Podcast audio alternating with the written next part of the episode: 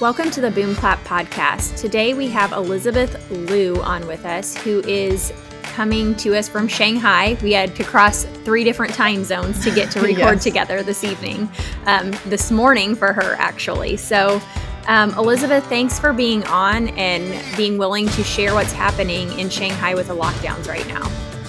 Yeah, I'm so happy to be on. Thank you for having me. Yeah, do you want to just tell us a little bit about yourself first so we know a little bit about you and why you're in Shanghai? Definitely. Okay, so I came to China after university in 2005. And I came originally to let everybody know that Jesus loves them. And mm. I was in a small town for two years. And then I moved to Shanghai so that I could study Chinese in a university and look for a husband. mm-hmm. And and because I for me I just wanted to find a Christian husband and so there were only churches in Shanghai. So I came to Shanghai, found myself a good man, and uh, all this time later, we have four kids and living our life in Shanghai. He's actually from Singapore. So we're two foreigners living together in Shanghai, raising our family. And loving it very much until recently. Yeah, it it does not look pretty over there right now, to say the least, um, and that's very mild statement. But um, I we had touched on this. We just like dipped our toes into the Shanghai lockdown on last week's episode, and then uh, somebody had sent me your profile actually Mm. And I had been looking through some stories from some other people, just of fires and tents in streets and things going on. And it's very hard. Cecily and I talked about last week, it's very hard to find information about mm, what's going on outside of the supply chain issues, you know, yes. in the in the states and in Canada. So um, I'm going to read really quick. I scrolled your feed quite a bit, and you have a lot of really good information, you know, firsthand account on there. But I found this post so powerful just to kind of set the stage for all of you listening. And then we're going to let Elizabeth tell us what she's actually experiencing over there. So this post was underneath of a picture of your daughter blowing out birthday candles, which I just, if you can picture that as I read, it's just so powerful. Every day our hearts are heavy we have food and are safe for now, but we have oppression at our door. It is as if a fire burning around us, and we feel heat growing hotter as it creeps closer to us each day. Every day we see families being separated. If your child is positive, a negative parent can join them at a COVID camp. But if the uh, if it's the other way around, children are often left behind to be cared for by the neighbors. In the past few days, city workers have put fences around home entrances and across roads where they don't belong. Firemen have been hindered from putting out fires because of this. My work is reduced to 10% of what it was because I can't tutor at the moment. Now money is just for highly inflated food. But people are starting to fight back. Fences are being destroyed. People are starting to walk their dogs outside. Online protests are happening at great, great risk to the protesters. Yesterday afternoon, I took the baby out to feed the outside cats. I wore a hazmat as disguise and let the baby go as normal. After feeding the cats, we played in a hidden spot behind some bushes, pretending to cook stones and wash them and dig for them. Baby got dirty. That made me happy to see the mud on her shoes and hands. It's been so long since she's gotten dirty. The sun set and I heard voices, so I picked up the baby and whisked her past the hazmats back into the building. As I passed, a man barked and wear a mask. What you know, yeah. in the language I do not speak to to baby. Yeah. yeah, to baby, but I ignored him and headed up the stairwell. How happy we were in those moments. She couldn't stop smiling and singing and talking in happy tones to have the open sky above her. I look forward to mo- more moments of freedom. And I read this after just coming in from doing chores with my children, you know, outside and not having a care like this in my mind. So it's just it's heartbreaking to yeah, read. It's, yeah. It's really heartbreaking. And to think of like the fact that you need to be disguised just to go outside your door. It's it's a very foreign thought and it's it's hard to know that it's happening to humans. Yeah. It's my second time reading through it and I have goosebumps. Yeah. Yeah. It makes me kind of emotional listening to it again because, you know, mm-hmm. my Instagram is kind of a therapy for me to get out my feelings, mm-hmm. kind of like a public Mm-hmm. diary to the world of what might happen if they just keep letting the government take their freedoms away. So Yeah. it's just from my heart, this is my life here. And every day I hope that I have nothing to post and that we can Mm. just be a boring family again. But every day I'm kind of let down and I see a new thing that I need to share with the world. Well, we're very grateful that you are because I feel like the feeling that we have here in Canada, and Rita, I imagine kind of the same down there, is that COVID is somewhat old news, still there with the threat of coming back, but everyone just wants to move on and be happy. And actually, that's a conversation that Rita and I had is that people just want to take a moment to breathe and celebrate that things aren't as bad as they were. But the fact remains that, like you, like you said, this is what happens if we keep letting the government take freedoms away you know and if we're celebrating the freedoms being returned to us the ones that never should have been taken away it's a very slippery slope to getting to the point of having to wear a hazmat suit to disguise yourself to take your baby outside um, so people like you sharing is so valuable Hi, I can no longer hear you. Hello? Oh why would that have happened Hey, are you guys there?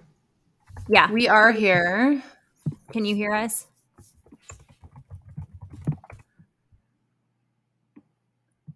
i don't think she can hear us at Okay, all I cannot hear you. there you go Hey, sorry, I, I got kicked off there. Um, in China, we're pretty much blocked off from the outside internet that's not from within China without a VPN. And so a lot of people ask me, how am I sharing this if Chinese internet's not letting us? Well, a few people have eh, have VPNs, but you can't even really download it very easily within China. You have to download it outside of China or get kind of a bad VPN. So yeah, if I drop again, it's because China's trying to stop me from talking. That's unreal. Like I knew that they blocked internet, but I guess until you are talking with someone when it literally drops out, you don't understand like the gravity of that. Like it's just again, I'm going to say it again, it's so foreign to someone who's sitting in Canada or the USA to have the government literally just interfering in that to that degree. Mhm. Yeah, you know, um, if I can touch on Canada for a second, I've been talking Yeah. to a lot of Canadians lately who Mhm. started to follow me on Instagram, and they're asking me questions about, um, I don't know, the V word, if you're allowed to say that. Mm, yeah, Um, you can totally let it fly here. okay, so they're asking me if if they prevent us from doing anything if we're not vaccinated. Mhm. And actually, in China, the only prevention would be school, but you can still- go to work. So the children all have to be vaccinated, but you can still go to work and you can still do travel and you can do everything. All they require is incessant COVID testing, but not Mhm. vaccinations. Because actually, the Chinese vaccination is in is really ineffective because it's the old um, technology where they take part of the dead the dead virus and make it into a vaccine. Right. But they've done some testing in Hong Kong of people who've had this, and they don't have any kind of sign that their body has had a vaccine.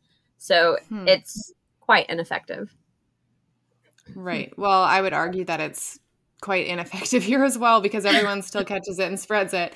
Um, Very interesting about the school thing. Like in Canada, you're allowed to do everything except get on a plane or a train if you're not vaccinated, which Okay. which is ridiculous. But um, yeah, so that's that's the only thing. But yeah, very interesting Now, that they. but you were not allowed in restaurants Now. for a while and things. Yep, yeah. For a while Okay. we were not, but thankfully that's over. But who knows, you know, when that could kick back in. And also regarding the internet, um, Canada would like to put in, like Justin Trudeau's government would like to put in some sort of tighter hate speech laws on the internet, which Mm. have actually been compared to like North Korea, China, Russia type interference on the internet. So that's something to watch here. So Yeah, Yeah. for sure.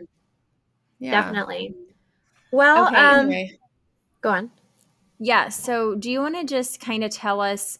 I mean, we've seen the images, but until you actually have somebody in front of you explaining what's happening and what kind of area you live in, what the buildings are like, and then just kind of the whole picture of what's happening there. Right. Okay. So I'll explain a little bit about the neighborhoods first. So in Shanghai, you have, um, they're called, the foreigners call them compounds because it's an apartment complex, I guess, and it's always walled. Wherever you live, there's walls around where you live. And then there's an entrance gate and an exit gate. And in Shanghai, I would say majority of people live in high rise buildings. So in my neighborhood, for example, there are 10 buildings that are all about 35 stories each. And then within between the buildings they have playgrounds and a pond and it's actually a very nice neighborhood. And then uh, there's the older neighborhoods where most old people live and these are walk-ups. And um, i lived there before i got married and they're up to seven stories tall. They don't have elevators. You just walk up the stairs and they're older um, not very tall and they just have like usually one or two big blocks of these walk ups. And these places have like less security and less interference. But one interesting thing is every single neighborhood has a government appointed committee. So, you know, in the States and Canada, they have a president and a governor and a mayor and a, you know, then people kind of live their lives within their communities. But here, the levels of government go all the way down to your neighborhood. So there's someone who doesn't live in our neighborhood who's appointed by the government to enforce whatever the government wants. And that's in every neighborhood. okay, so I was watching a girl's stories and she was talking about her residential compound committee leader called her and told yes. her she would have to go to a facility even though she yes. hadn't tested positive. And so this is what she's talking about. Exactly. Yeah. Okay. yeah. I was confused about what a committee leader was, so that really does clear it up. Yeah, so they don't really have any kind of emotional connection to the neighbors. They're just doing they're like miniature police but without the guns. Wow. Interesting. So, are these the people mainly in the hazmat suits administering tests and things or Oh, um no, actually the testing is has to be done by doctors. So they'll probably send yeah. in two two doctors to where you live and then all the other people are volunteers from the neighborhood. And so it really makes me think if people just stopped volunteering, they wouldn't be able to do all of this. You know, mm-hmm. all the mm-hmm. neighbors say, Oh, thank you, volunteers. You are tirelessly delivering our packages and helping us do testing and all this other kind of stuff. And and yes, that's very kind-hearted, but at the same time, if nobody agreed to volunteer, they would not be able to do this because most of the people are our neighbors. Because what they think is that the government says anything truthful at all. they mm-hmm. think mm-hmm. that if we just work within what the government tells us, then we'll be free. You know, if we do this, then we'll be free. So we're doing our best to sanitize everything you know in our in our bl- in our block there's a group chat mm-hmm. on WeChat which is a social media here so there's a group chat for our block and they're saying oh we need to the government's not going to take care of us we need to do it ourselves so let's get some extra hazmat suits and remember, you can only wear it one time. And if you see anybody wearing it to do something besides what they're supposed to be doing, report them. And we have to sanitize the floors three times a day, like each floor. And when the package comes, we insist that they sanitize it at the gate. And then once it arrives to the building, we have to sanitize it again. And you know, this is food. You're spraying these things That's on fruit food. Yes. Yeah. So they really that's think got to be so much worse for you than COVID itself, to be honest. Oh, a hundred percent. They really think that if they work their best within the system, then they're going to be free. But you know, here's the thing: there's this website that if you type in your address, you get to see when are you going to be released from your compound oh, wow. to be able to walk about. And the rule here is if you have a positive case in your compound, then the whole compound is not allowed to leave until that person is negative or they have been shipped off to the COVID camp. And once that happens, then the 14 day timer starts. And then we all have to stay in our compound for 14 days. But the people in that building have to stay in their building for seven days. Well, my building has not had a positive case in 28 days, and we are still technically not allowed to leave our building. So while the law says one thing, each individual neighborhood committee can implement it how they want. So even neighborhoods who are free of COVID, their neighborhood committee can say, oh, we feel it's too dangerous, you cannot leave. So every day I look at this site and every every one day, every two days, we have a new case in our compound. We have five to 6,000 people in our compound. So yesterday, I told my husband, we're not leaving for at least another, another 14 days. We're not allowed to leave the compound for 14 days, at least according to this website. So why are we testing? Why are we putting our family at risk of, you know, possibly getting this mystery virus or getting a, mm-hmm. a false positive, which has happened a lot? Why are we giving ourselves this risk? I'm, I don't want to test. And so you know we tried to de- we tried to reject it before we got two people come to our door and you know, they're volunteers, so they're our friends. And we said, no, we don't feel safe to be around all the other people. And they said, okay, okay. And then the neighborhood committee lady called us and said, really, you have no choice. You have to come down.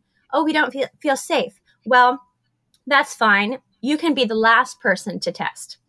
Okay, so we agreed on that time. And finally, this time I said, no, I, I don't want to do it anymore. There's too much risk to our family. So the mm-hmm. lady called my husband, and my husband he's like, "We're not going down." And she said, "You must, you must." No, we're not going down. And if you have a if you have a problem with it, you can call the police and they can force us to go down.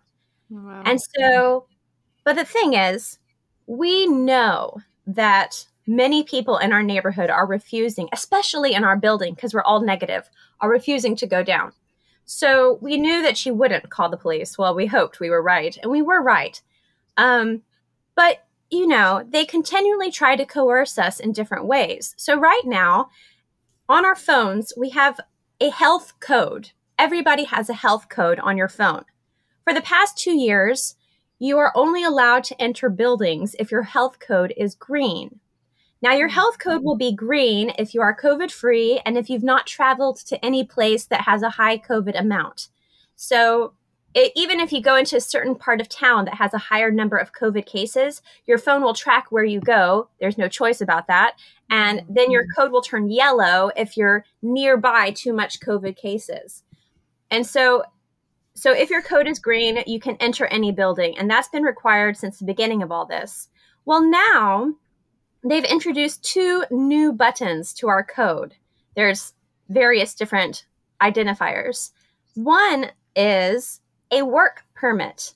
So you have to have a 48 hour COVID test and able to go to work every day. This is a new pass. So when you go to your office building, you have to show your health code and your work pass. And then they have another code, which is your moving around town pass. So oh it is divided into different districts and you can't really know exactly where the district starts and ends, but they're putting up some barriers around town to kind of clearly define that. And this new button is a pass to allow you to specific part of towns based on where you're coming from. And so just a pass to move around the town and they they told us okay okay everyone we're having a new pass we're going to release you soon if you test then you can have a green pass but if you don't you're not but the thing is, half the things are, they tell us are just lies. They're just coercion methods. So if we're not leaving our, our building for another two weeks and the pass only lasts for two days, why am I going to put myself at that risk? I'm not. Mm-hmm. And in fact, yesterday I just saw some people are posting their low, they lowered down this little uh, testing center on a main road. It's just this little stall and they've made many of these stalls and they i don't know in korea you might have seen them. They have these plastic gloves that the the attendant puts their hands in so they're completely sealed off from the person.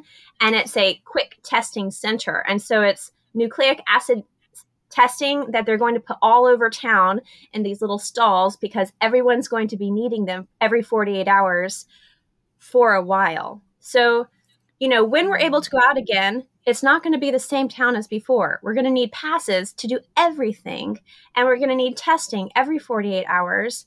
And I imagine half the businesses are going to be closed because who can continue to have a job without earning any money for over a month? Oh my goodness. Yeah. So, really quick, for those of you listening who think this is happening in China, this wouldn't happen here, this is China. First of all, this matters to us here from a humanitarian standpoint, yes. but also this is ESG, guys. This is digital ID. This is environmental social governance. This is what we've been talking about. This mm-hmm. is happening and we need to pay attention. And if you think this can't happen here, listen to what Elizabeth just said about the people that are on her WeChat talking about, you know, if we just comply for this amount mm-hmm. of time, you know, everything will get better, you know, we'll get over this. And talking about how the government's not going to take care of them. So they're going to disinfect the streets themselves. And people are totally bought in.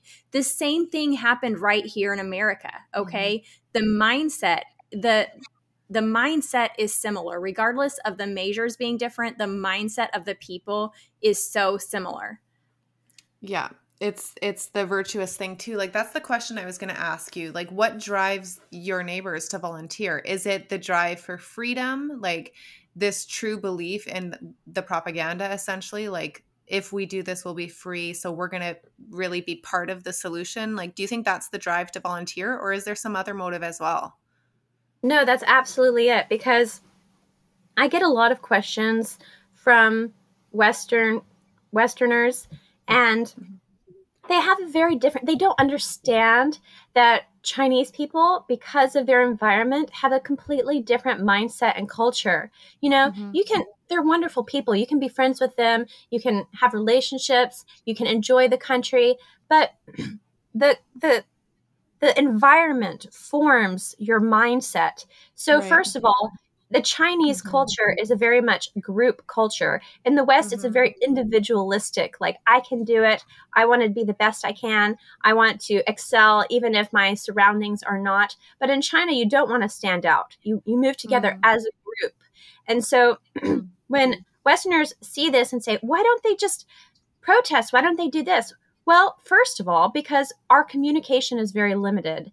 You know, we mm-hmm. have social media, but anytime there's massive amount of censorship and it's done very quickly. So people can't mm-hmm. even rally together to protest. They can't even communicate with each other. You know, even your communications within WeChat, they're all scanned and you will be cut off from from that if you start talking about this, you know? So if you want mm-hmm. to be the one to stand out, you have to do it either person to person or just decide, okay, I'm going to be the nail that gets bashed down. And nobody really wow. wants that. And so another mm. thing is the news media is 100% government owned. So yes. even even when you hear something and it's, you know, partially foreign owned, there's always the publisher who will check everything and make sure it's according to the propaganda. I about 15 years ago when I was in Shanghai, I had three friends come over from Singapore and they came to do an internship um, at a Shanghai newspaper. And one thing they said to me really blew my mind. They said, every single thing that we write is completely changed. Even small details as to oh like goodness. if there's a fire, how many people died, or you know, where did this thing happen? Just basic facts are changed. Everything's changed. And so, you know, I'll just touch on one more thing about that. When I first came to China, I didn't speak any Chinese at all. And I would watch the news to try to pick up some Chinese words. And one thing I always noticed is no matter what the disaster was, whether it was an earthquake or a train accident, there was never more than about 36 or 37 people who died. Even when you mm-hmm. could see clearly hundreds of cars under a flood in a tunnel where many more people died. Nope, Mm. only 37 people died. And I thought, why is this? And then it was just this Mhm. year that a Chinese person explained to me, well, here's the thing. If more than 30 something people die, they have to do an investigation as to Mm. why that happened. Why was that building not secure enough? And when the earthquake came, all the children inside died in that school. You know, they have to Mhm. investigate why that happened. So in the law, they have a law that's supposed to help the people, but there's a way to get around it that is the reality. So while China says one thing, the reality is always very different. And so bringing it back to the people and their mindset, Mhm. the government says this COVID is so dangerous. You're going to have long term side effects. You're going to have brain damage. You're going to have all these things and long term effects. And we are doing this for your health. Right. You know, save your children, save your future. We every other country they they just lay down and defeat. That's that's the Chinese phrase. What it means. Wow. Every other country just admits defeat. But we are a great China, and we are going to defeat this zero COVID for the best of our people. And so the people believe it because they don't have an alternative alternative news source. They're not Mhm. stupid, but they're misinformed. And so this is very intelligent people receiving the news and Mhm. interpreting it in a way that they Mhm. feel is best for their families. So Wow. and and they they were not raised with a mindset of freedom. This is not Mhm. really something Yeah. they're used to or even thinking separately from the group. So I don't know if that answers completely. Oh, it does. I'm fascinated. Honestly, what a clear cut example of why government owned and controlled media is so dangerous. Yes. It- like that's the best word I have for it is that it's dangerous. And you know, people in our countries here might be thinking, "Oh, but our government is good, like it's fine." Well, first of all, how do you know? And secondly, it's subject to change, right? This is why it's so dangerous to have government-owned media. And as you were describing, like the reporters saying, like all the writing and reporting is changed, it made me think of the book 1984 and Newspeak, Mm. right, where Yes. things are just totally changed to fit the agenda of the party. Um, so it's really interesting that people will debate over like oh could 1984 or brave new world ever happen well the thing is it is happening and it's just happening to different degrees in different parts of the world Yeah, exactly. Very much so. And and I'm convinced that the only way we will accomplish zero COVID in China is if they stop testing yes or if they change the terms. So they Mhm. redefine what zero COVID means. And right you know that's this is one reason why i'm so vocal on social media is because you know for the past few years i've been seeing in america truth be redefined you know Mhm. because they want to protect somebody's feelings and their own reality that their own false reality that they're living in you know they want to say oh okay yeah sure you're a girl. Yeah. Mhm. no worries. Yes you are definitely a girl when they're clearly not. You know like right. okay if you if you do not follow what this person's reality is then then you are hateful. Then you are the enemy. Then you are the other. And so when people other people you know like like dehumanize people then Mhm. you know, here the dehumanized are sent off to COVID camps. Now they call them makeshift hospitals. There's no medicine there. Like the Mhm. the most most medicine they might have is some Chinese herbs, which the Chinese joke that you will die before you're healed with Chinese Oh, herbs. wow. That's that's that's better for preventative medicine. It's very useful for that, but not very much for healing quickly. And the government, what happened in Shanghai was Shanghai was dealing with it, but then Beijing said, "Oh, you're not doing a good enough job. Your cases are too high. You have 300 cases. Good lord, we're going to." Take away your own government and send in the vice premier of China, and she's going to take Mm. over. So then she makes a bunch of edicts without any planning, without any science or medical expertise, and just says, okay, we're going to build these camps, and all the positives are going to go there, and you guys figure out the details. So what happens is you have cases of these giant convention type centers that are half built. But because there are so many positive cases, because you're testing 26 million people every day, then what happens is thousands of people get sent to these places that are half built, that rain is pouring in when it rains, or in some situations, even these half built places where people are sleeping on the floors, they get overfilled. And then you see cases of people being, being put on tents on a road, on a long road that's shut off full of hundreds of tents. And then it's pouring rain there. And you think, why are you pulling people out of their homes where they can mm-hmm. sleep, where they can heal if they're truly sick, and putting them on tents on a road in the middle of nowhere Shanghai in the suburbs? Th- you know why? Because these are the other people. These are the mm-hmm. dehumanized people. When you're positive, you are you are red code. You are not allowed to be part of society anymore. And so when people see this and think, oh, this is communist China, this is nowhere near where our country is, well, look what people did to people who didn't wear a mask. You know, mm-hmm. even though a mask, a cloth mask, has been proven not to really help anything except in a very clinical um, trial, like a, a clinical lab, like in real life, a, a cloth mask is not going to stop a virus. You're going to need mm-hmm. one of these high tech masks that no one wears. And so people put a cloth on their face and say, We are virtuous, we are righteous, we are doing the mm-hmm. best thing. Mm-hmm. And then they mm-hmm. see someone else without the useless cloth mask and say, You, if you die of COVID, you deserve it. How different is the West from China? Exactly. Exactly. Well said. That's what I mean. The mindset. The mindset is so similar.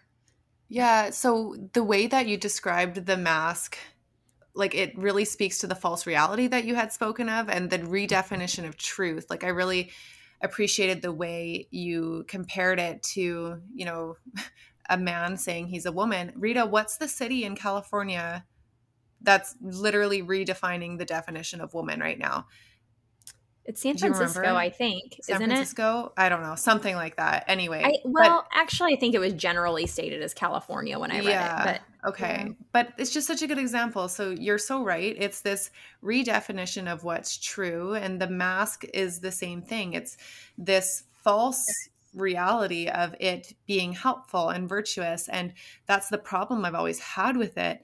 Um, but hearing you describe it now from the perspective where you are sitting it's so much more powerful than when we would describe it here because i don't think people can fully appreciate where it goes from here if we continue to embrace the lies.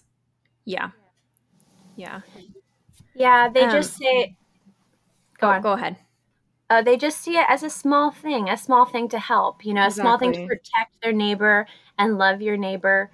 But we could say the same thing in China right now. We're just trying mm-hmm. to protect the elderly. Mm-hmm. We're just trying to protect the weaker people. Does anybody want this in the West so they can protect others? How far mm-hmm. are you mm-hmm. going to go to protect others, you know? Yeah.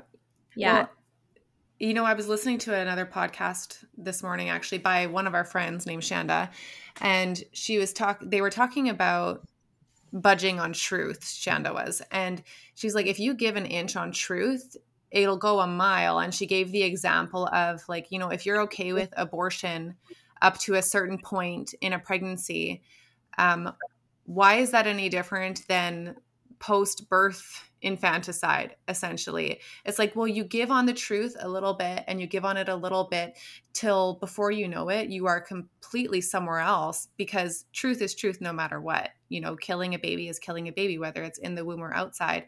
So this this whole truth discussion is just so fascinating to me. It's a constant yeah. moving target. Yeah. Mm-hmm. so yeah so as far as as far as Shanghai goes, I think people should just really listen. You know, I, it's so far mm-hmm. away for so many people, and but honestly, it's just it's like everyone is asleep, and there's a thief at your door picking at your mm-hmm. lock, and you're just living in your materialism, buying things and being happy mm. when right at the door they're trying to come in and change everything, take away, steal all your freedoms. Mm-hmm. Yes. Thank you for mm-hmm. saying that. Like, I was just messaging Cecily before this and said, you know, um, sometimes people r- will rebuttal my comments and things that I talk about when something that is appearing um, has the appearance of good happens but i have like another thought to go with it. Like maybe we shouldn't be so quick to just jump on a bandwagon and people will come at me with well people just want to be happy. They're tired. People just mm-hmm. want to be happy. And like mm-hmm. you said you know there's a thief at your door and you can't let your guard down you know? I think that people um anymore in america especially canada also. You know we're just like lazy and weak and too comfortable. we, we yes we're comfortable and don't understand that you know people before us didn't have the opportunity to just sit down and be happy you know mm-hmm. and like shut everything off. And when i hear somebody say you know well i just I just want to be happy in this moment and not look at you know the alternatives to what's happening or the a bigger picture or the have the entire conversation. I just want to read the headline and be happy. I also think you know well there's another saying for that and it's ignorance is bliss you know? And so right. if you really get down to it that's what we're talking about here you know? Well you know let's let's look at food supply for a minute. So mm-hmm. in shanghai I don't know what everyone knows about Shanghai, but after living here for 17 years, it is one of the most beautiful, modern, high tech cities in the world. And everything runs so smoothly. You can on your you don't have to ever go to the supermarket if you don't want to. Everything you can just push some buttons on your phone. It will be delivered within an hour and without delivery charge. Everything is so smoothly run, but it's all one big system, okay? And so we don't have a way to provide for our own our own food. We don't have a way to mm-hmm. clean our own water, you know, have clean water necessarily. We don't you know, there's so much things that would stop if we if the, if there was a a problem in the system, you know? So so that's exactly what happened. Um, if you're all locked in your homes, including a huge amount of the delivery people, how do we get food? Um, it's very difficult. The first 2 mm-hmm. weeks, we were uh, sharing like one egg for two people, eating a lot of rice and noodles, and really rationing our food. And you know, I have four kids. They're they're growing very quickly, and they're always hungry. And after every meal, in between meals, they say, "Oh, mom, I want a snack." I said, we don't have enough food. Just wait till lunch. Just wait till the next meal. And you know, that's it seems like such a small thing, like telling your kids they can't eat anything because we're going to run out of food. But it was like that for the first two weeks. Eventually, any parent knows that's not a small thing. No, I was going to say that not a small thing. Small. Like we were still able to eat, but if they were hungry, I couldn't just say, "Okay, mm-hmm. grab something," because if they did, we would run out of food very quickly, and we we don't know when we could replenish it. And so eventually the government started giving us some vegetables and lots and lots of cabbage. And uh, mm. we we can do some group orders. So if we get a minimum of a few thousand RMB or uh, 50 orders we can get a company to send us um, a specific food. So we can all do a group order for bananas. So what ends up happening is you end up spending hours a day just to collect different groceries. Hmm. And uh, and so what happens in America if you accept this green code, you know, or accept a health code? When is it going to be okay? You're not allowed to go into supermarkets if you don't have the right pass or the right code. Mm-hmm you know? And who can grow their own food? What percentage of Americans can actually provide their own food? You know? Exactly. So when everything is so modern, so comfortable, everything is Amazon to your house, mm-hmm. what happens when that all shuts off? Can you even survive? You know, so that's why it's so, so, so important that people who have already given away all of their privacy try to hold on to their rights, their individualism. Americans, they have the sense of I am my own person. But I have a feeling that this is kind of sliding more and more into group mm-hmm. mentality. So, Absolutely. again, that is so dangerous, equally dangerous.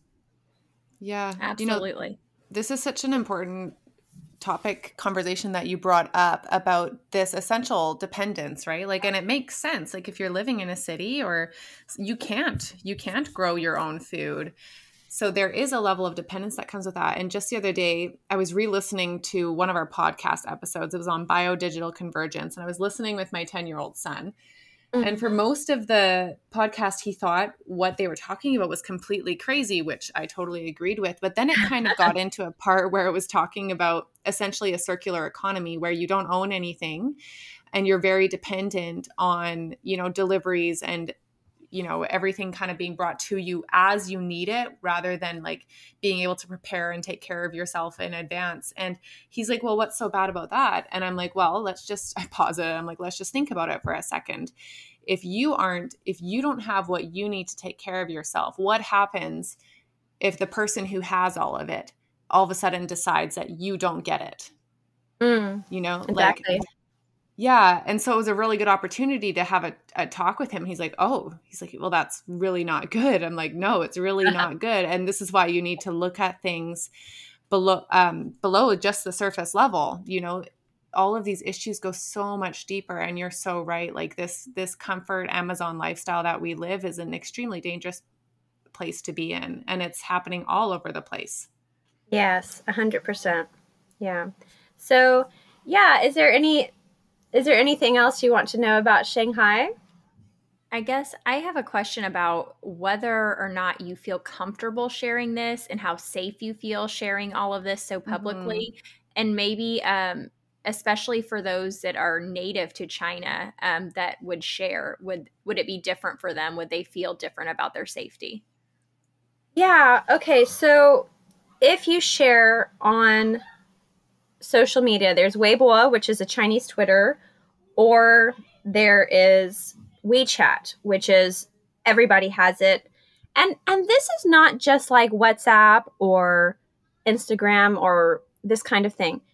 It has everything. So you use we I haven't used cash in over a year. Like I barely remember my PIN on my card. All the money that people like a majority of, of spending is done from your phone. So you can connect your bank to your WeChat or your Alipay. There's different kinds of online payments. And if you bring cash to a supermarket or to a store, they have to go f- find some cash to give you change back. Nobody uses cash anymore. And, and the so, government owns the government owns WeChat, correct?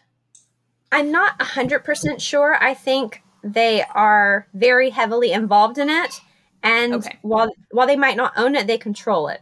So okay. They have censors and all of that.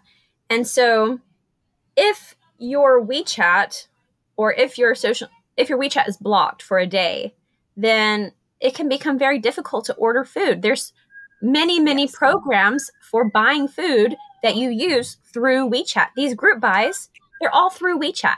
So the, if you post a video that says, this is what's happening in, in Shanghai, like a few days ago, hundreds and thousands of people were posting on their on their page, on their moments page where they share things, this 6-minute video of just voice recordings from help centers, you know, of what's happening in Shanghai with and different videos of different things that are happening. It's very objective, good and bad about the situation in April.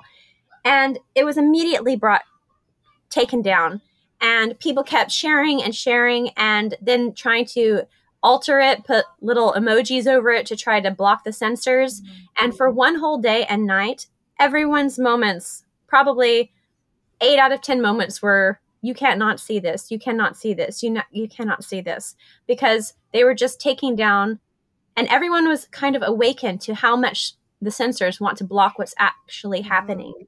And so if they block and everyone, every single person who posted that video, their WeChat was down for one day. They were um, banned for one day from making group buys, from communicating with anybody, because this is how everyone communicates as well. So mm-hmm. it's it, this kind of protest, even online, is a little bit dangerous. And I actually forgot your question. Essentially, oh, do you feel safe?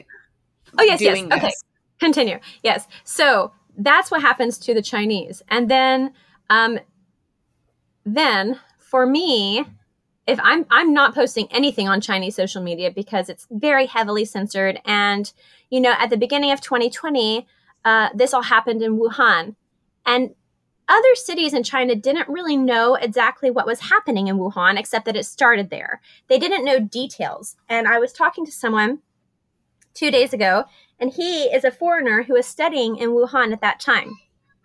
And he said he was locked down like Shanghai for seven months in Shanghai. Seven months. Wow. I'm sorry. Wow. Can you hold on for just one mm-hmm. second? Yep. Okay, if you talk, then you're gonna have to go bye bye. Okay. All right. okay.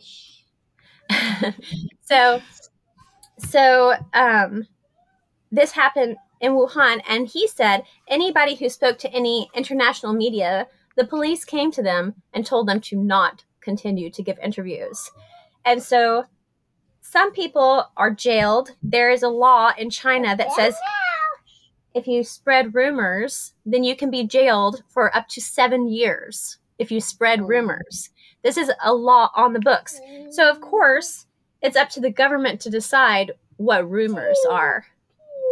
So, for me, I haven't shared I haven't shared anything negative I haven't shared anything negative about China in my, I don't know, 17 years that I've been here. But mm-hmm. finally, I'm just like, oh, my my risk is probably deportation. Please deport me. I would love to be deported. Yeah. yeah. So, yeah. So I'm just like burning all the bridges on the way out. yeah, just burn it all down. Yeah. Yeah. So so the short answer is maybe there's maybe risk to me I guess I'm going to find out.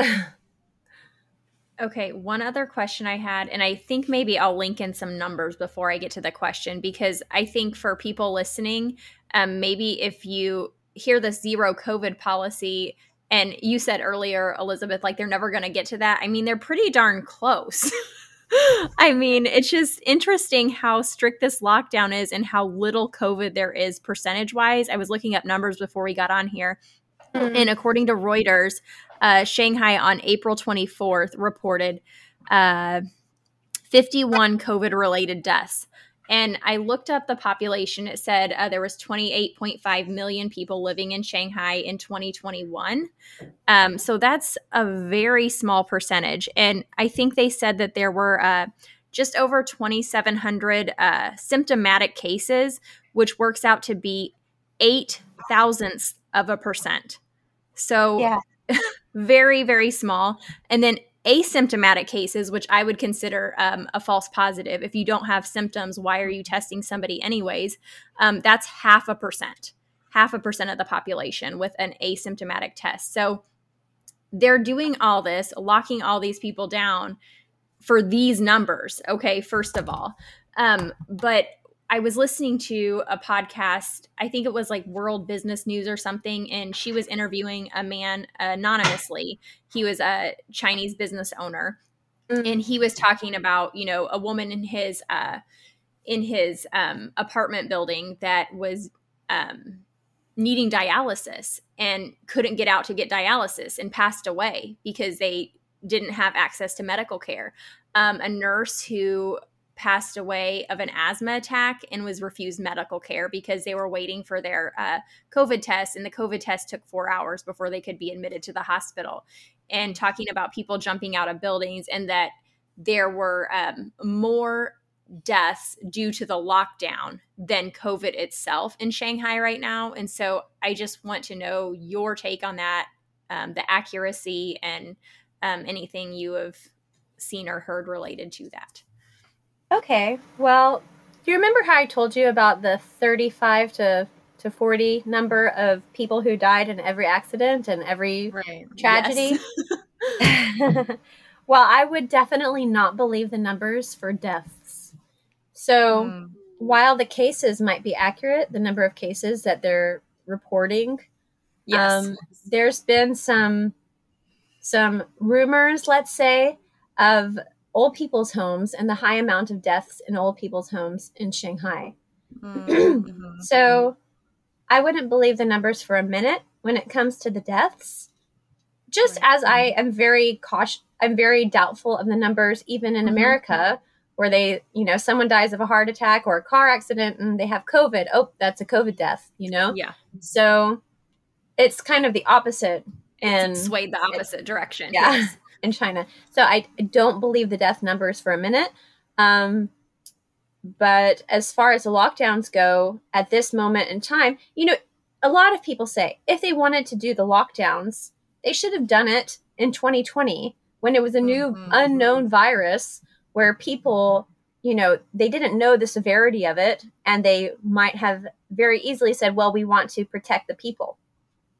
And instead, they wait until the virus is like a common cold and end up killing more people than the virus at this point ever could.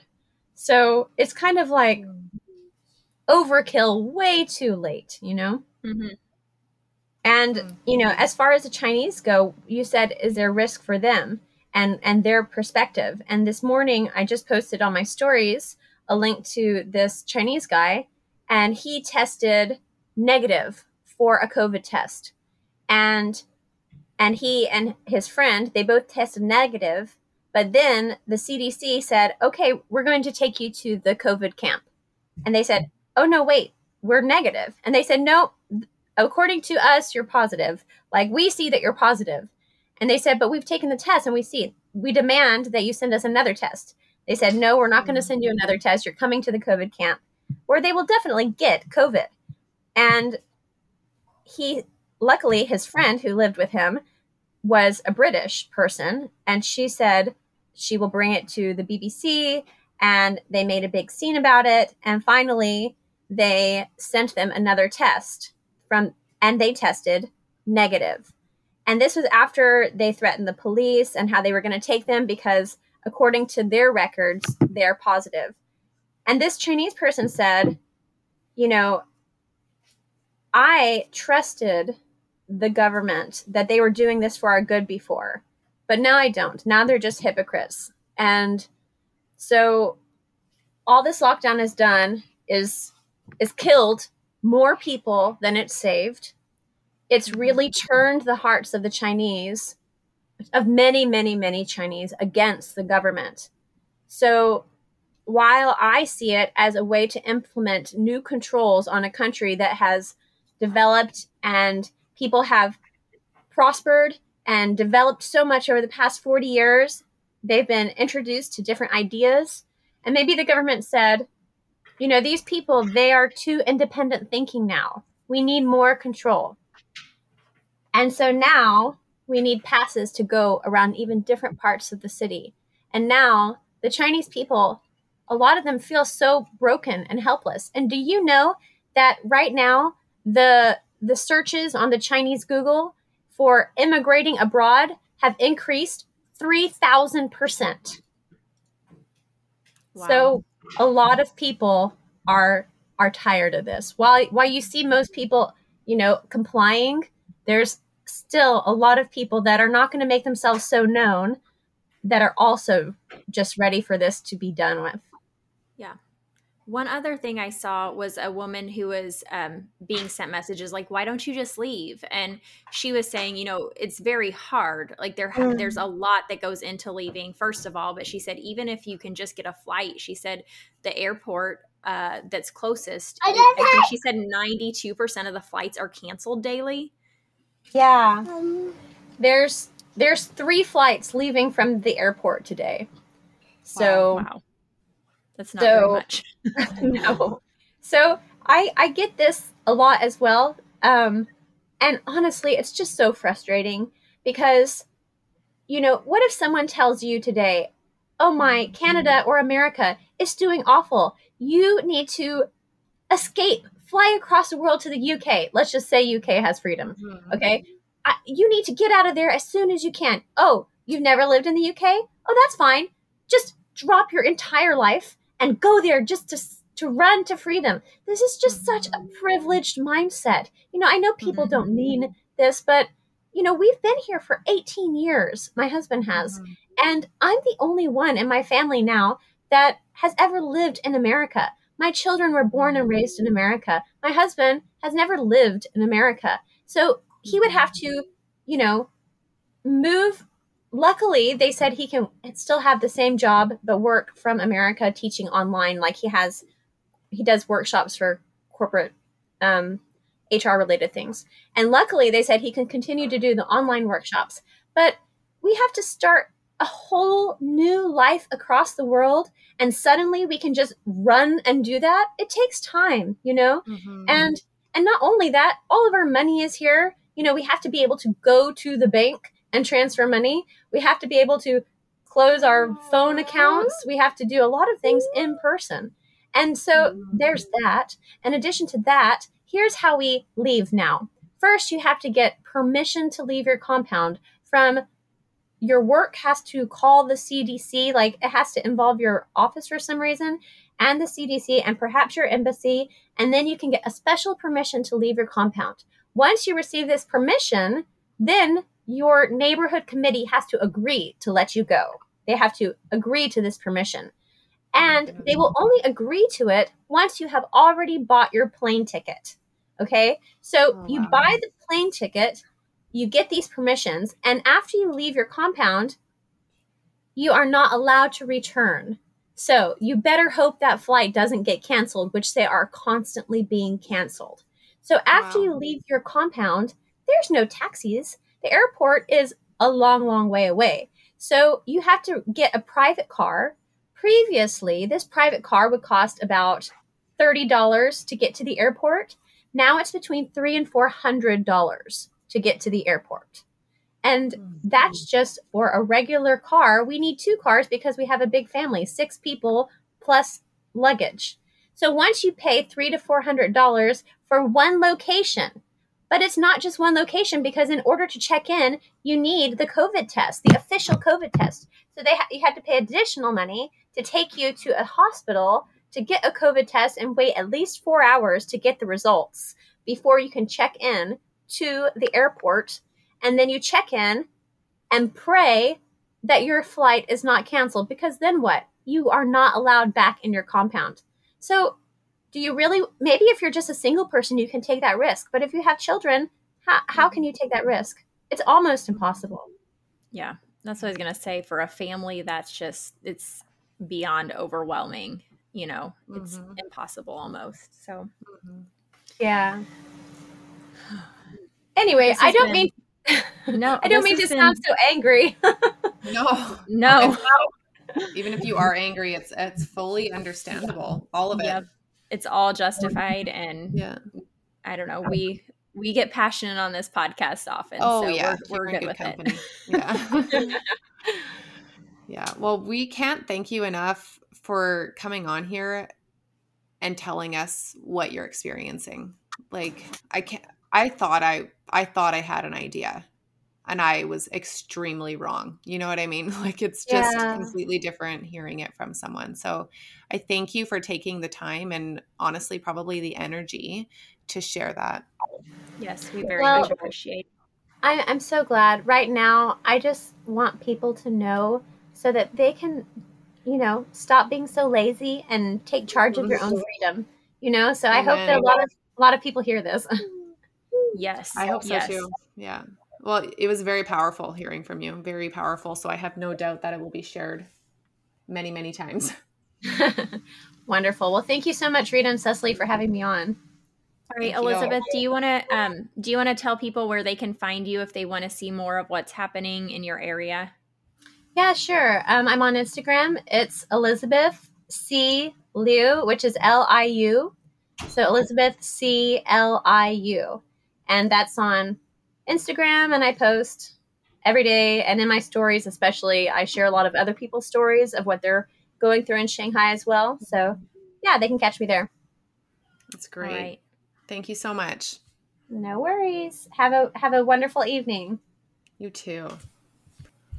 All right, guys, thank you so much for listening to this important episode. Uh, I think it's just so we we need to know what's going on in other places, not just like we said earlier because of the humanitarian issues, but because it does hit home in a certain way. And when we hopped off, Elizabeth mentioned, you know, she's aware she lives in China. And she had mentioned when she saw what was happening to, happening to the Uyghurs, she knew that it was only a matter of time before it got closer to home. And mm-hmm. I just mentioned, you know, this is one reason we wanted to have her on. We're quick in North America to talk about oppression and talk about humanitarian issues, but it seems that we only highlight the ones that we're allowed to talk about, the ones in the media, the ones that are always front of mind. And it seems mm-hmm. that China is often left off the table. And so this was an important conversation. I hope you listen and share. Um, mm-hmm. If you mm-hmm. have a friend that you think should hear this, send it over to them. Um, Elizabeth is passionate about getting this story out and letting people know what is happening in Shanghai right now. So, thank you so much for listening. As always, please leave us a review if you like what you hear here because um, we put a lot of time and effort into it, and those reviews are one simple way you can help us out. You can find me, Rita, at Rita Rogers Co on Instagram or RitaRogersCo.com. And you can find me, Cecily, on Instagram at cecily.dickey or on my website, thegracetogrow.com. Thanks for listening.